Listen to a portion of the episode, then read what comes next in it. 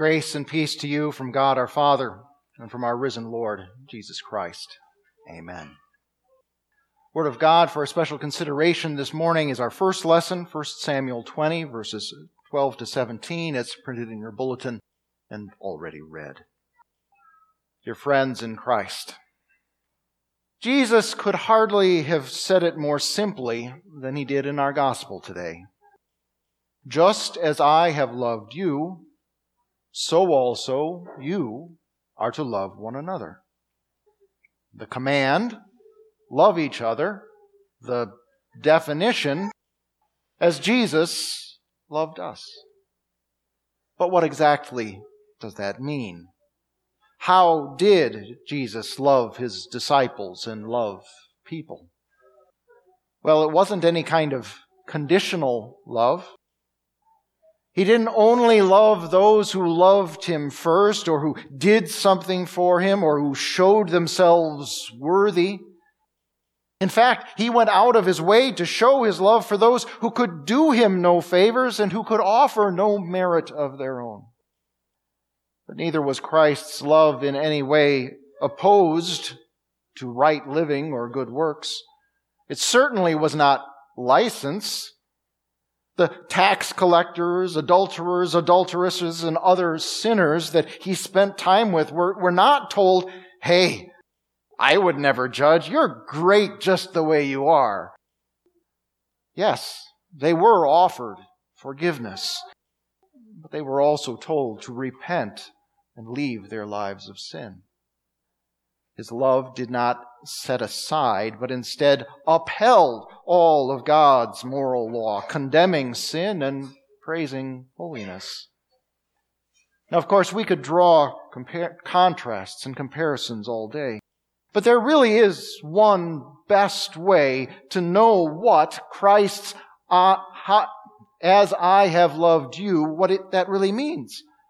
We don't look at emotion, but we look at action. That's how to know what this love is. We know it by what he did for us. And the what is informed by both the how and the why. So, what did Jesus do?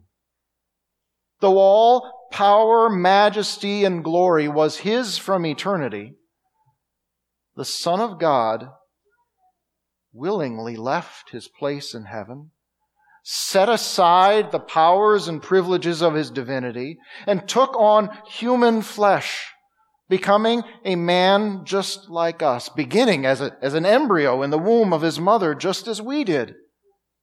He took no shortcuts to fulfill his purpose, but, but grew up as, as any other boy into manhood, the humble son of a humble family in a humble town in Galilee. And after waiting some 30 years to make himself known and to enter into his mission, when, when he finally began his public work, he, he avoided those who would make him king or give him earthly advantages, but instead focused on, on teaching a message of repentance and grace to all who would hear. He drew disciples to himself, but but they were chosen not from the ranks of the influential, but from the ordinary. And he taught and invested himself in them for three years. And then, when the time had come, Jesus loved by giving his entire self body, blood, breath, life on the altar of the cross. So, what kind of love was this? God's love. Perfect love.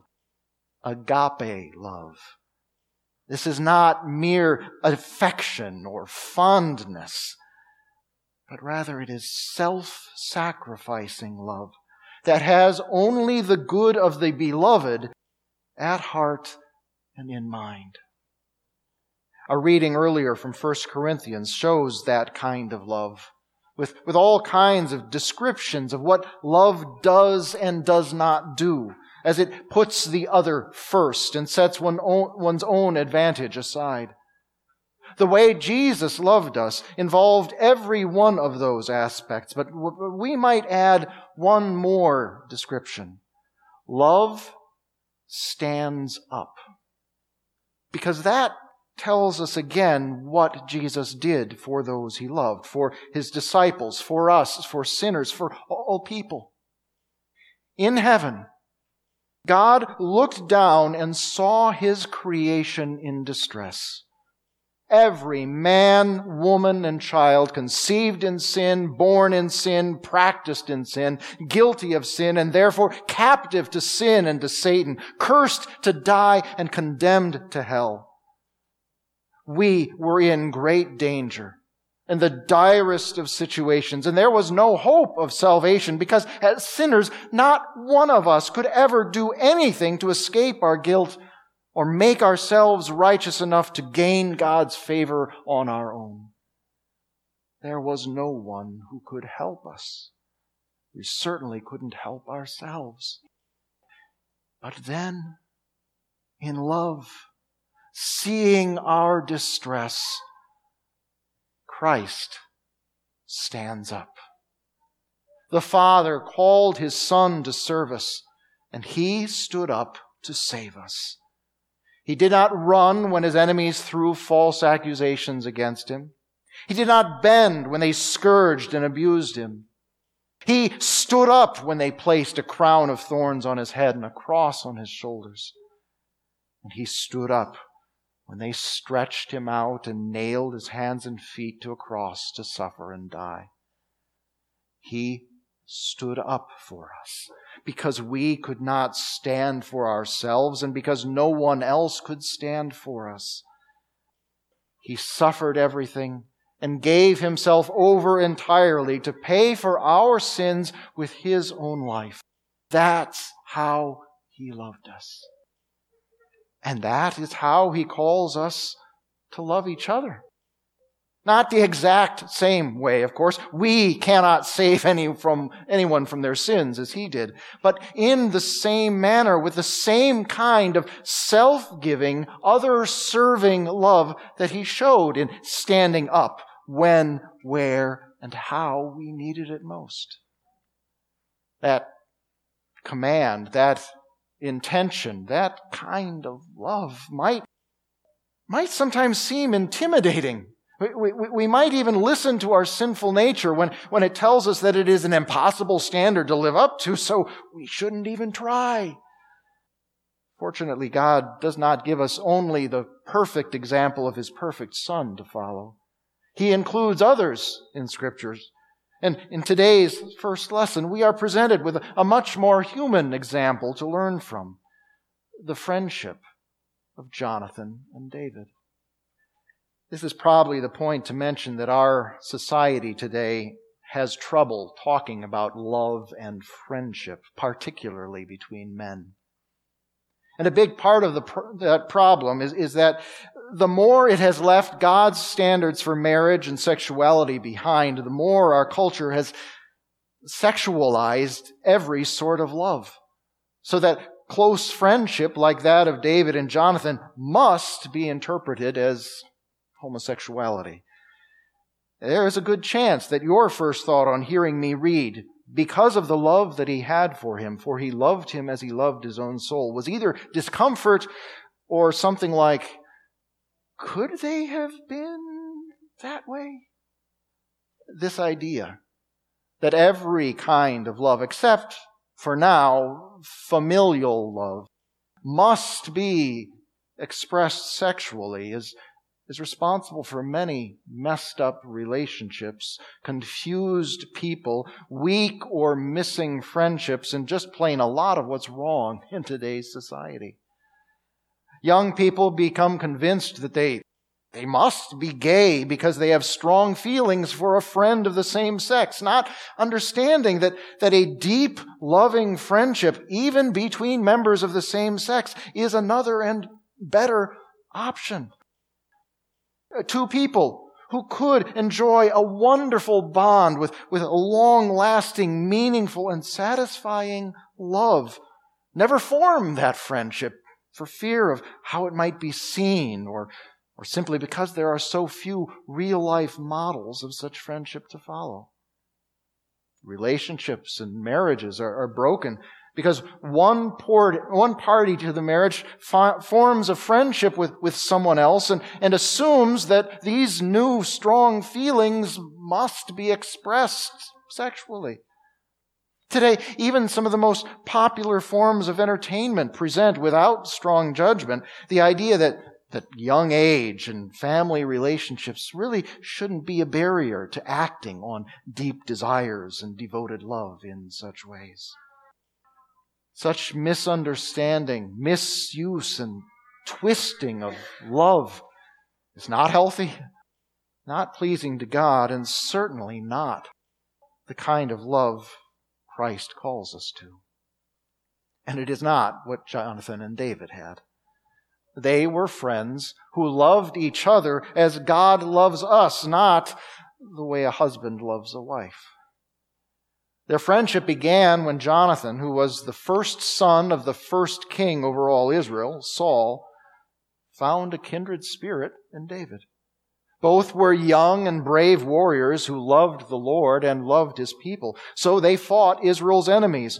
And they found success on the battlefield because they trusted the Lord and not their own strength. So when Saul became jealous of David, because of the praise he got from the people after his victory over the giant Goliath and in battle with the Philistines, Jonathan defended his friend before his father, even when Saul wanted David dead. And at first, Saul listened. And his son managed to change his father's mind about David. But as, as time went by, the king's jealousy just grew and grew. He threw a spear at the young man when he was playing his lyre in the court, but he missed. He sent messengers to David's house so that he might kill him in the morning when he woke up. But David's wife, who was Saul's daughter and Jonathan's sister, helped him escape out a window unseen. When later Saul found out that, that David was hiding in the town of Ramah, he sent men after him more than once, eventually going himself to find him and get him. Then David left Ramah and met with Jonathan his dear friend, and asked what he had done, what he was so guilty of to anger the king so much.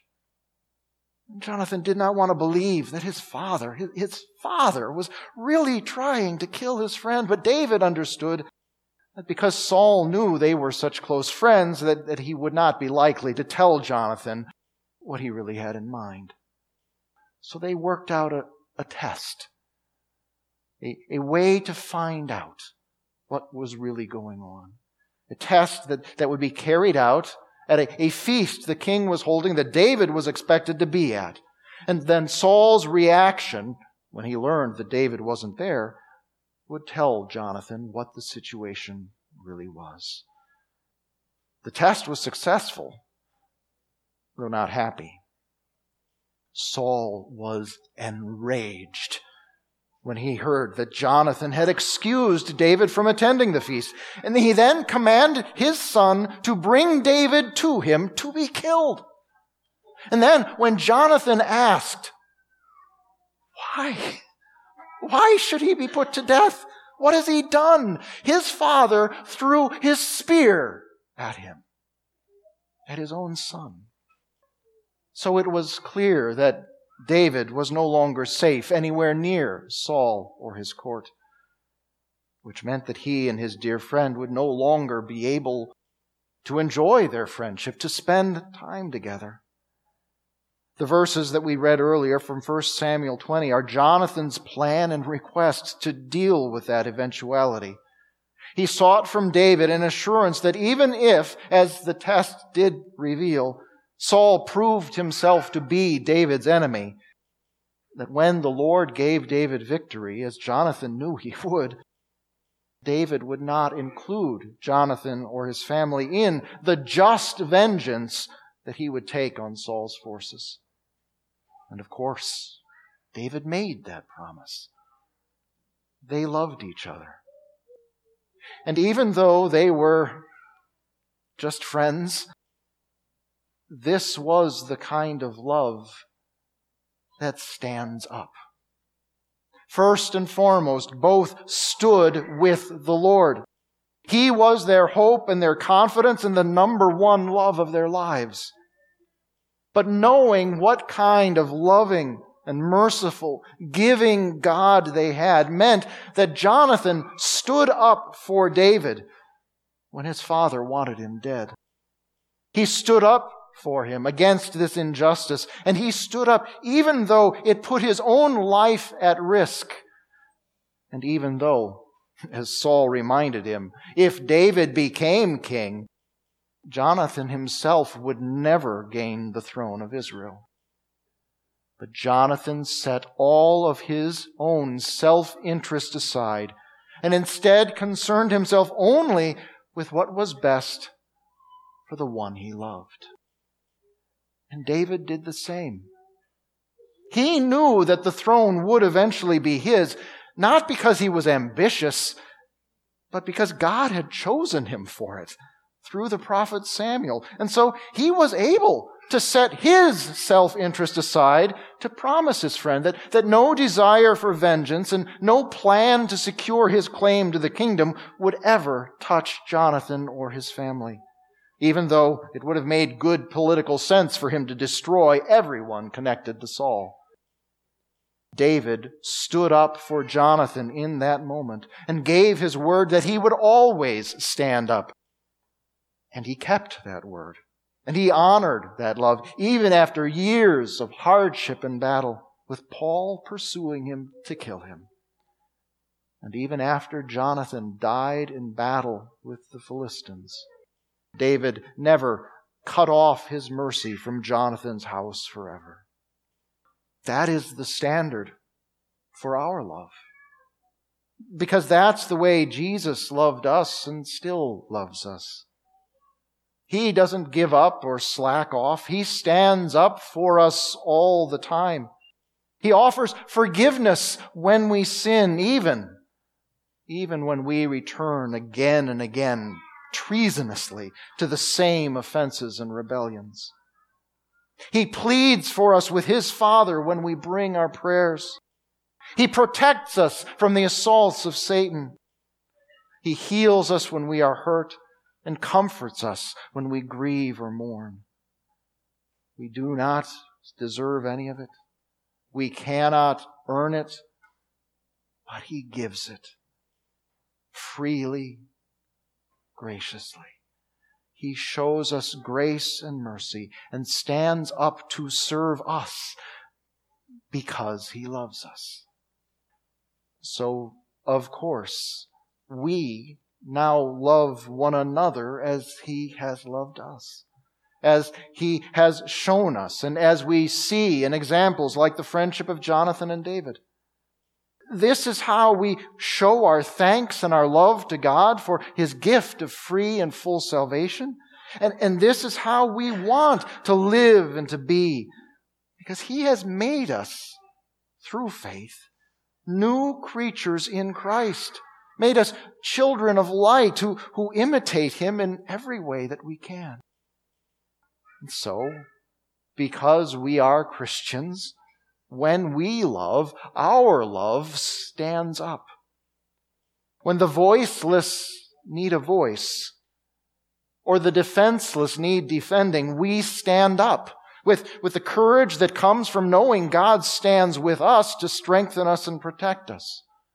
When someone is being led away from Christ and salvation, we do the loving thing and stand up for the truth of Scripture because without it, the gospel is lost. When all around us, people are calling right wrong and wrong right, we stand up not just for morality, but for reality. Because love cannot stand aside while so many people are harmed and even led to hell by such lies. But as with David and Jonathan, where the rubber meets the road is our relationships. Stand up love means that that we invest in and nurture our friendships.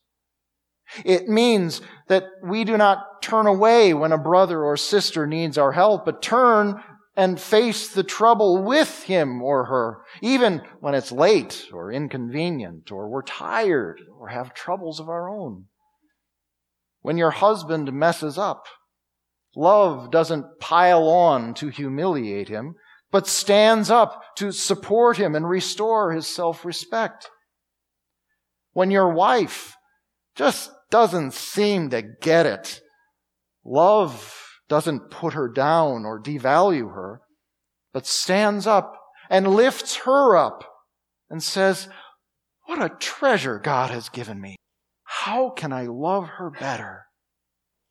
In every one of our relationships, love shows the courage and generosity of sacrifice. Love sets aside one's own desires and advantage. Love puts the other's interests first and love never lets the beloved stand alone against adversity.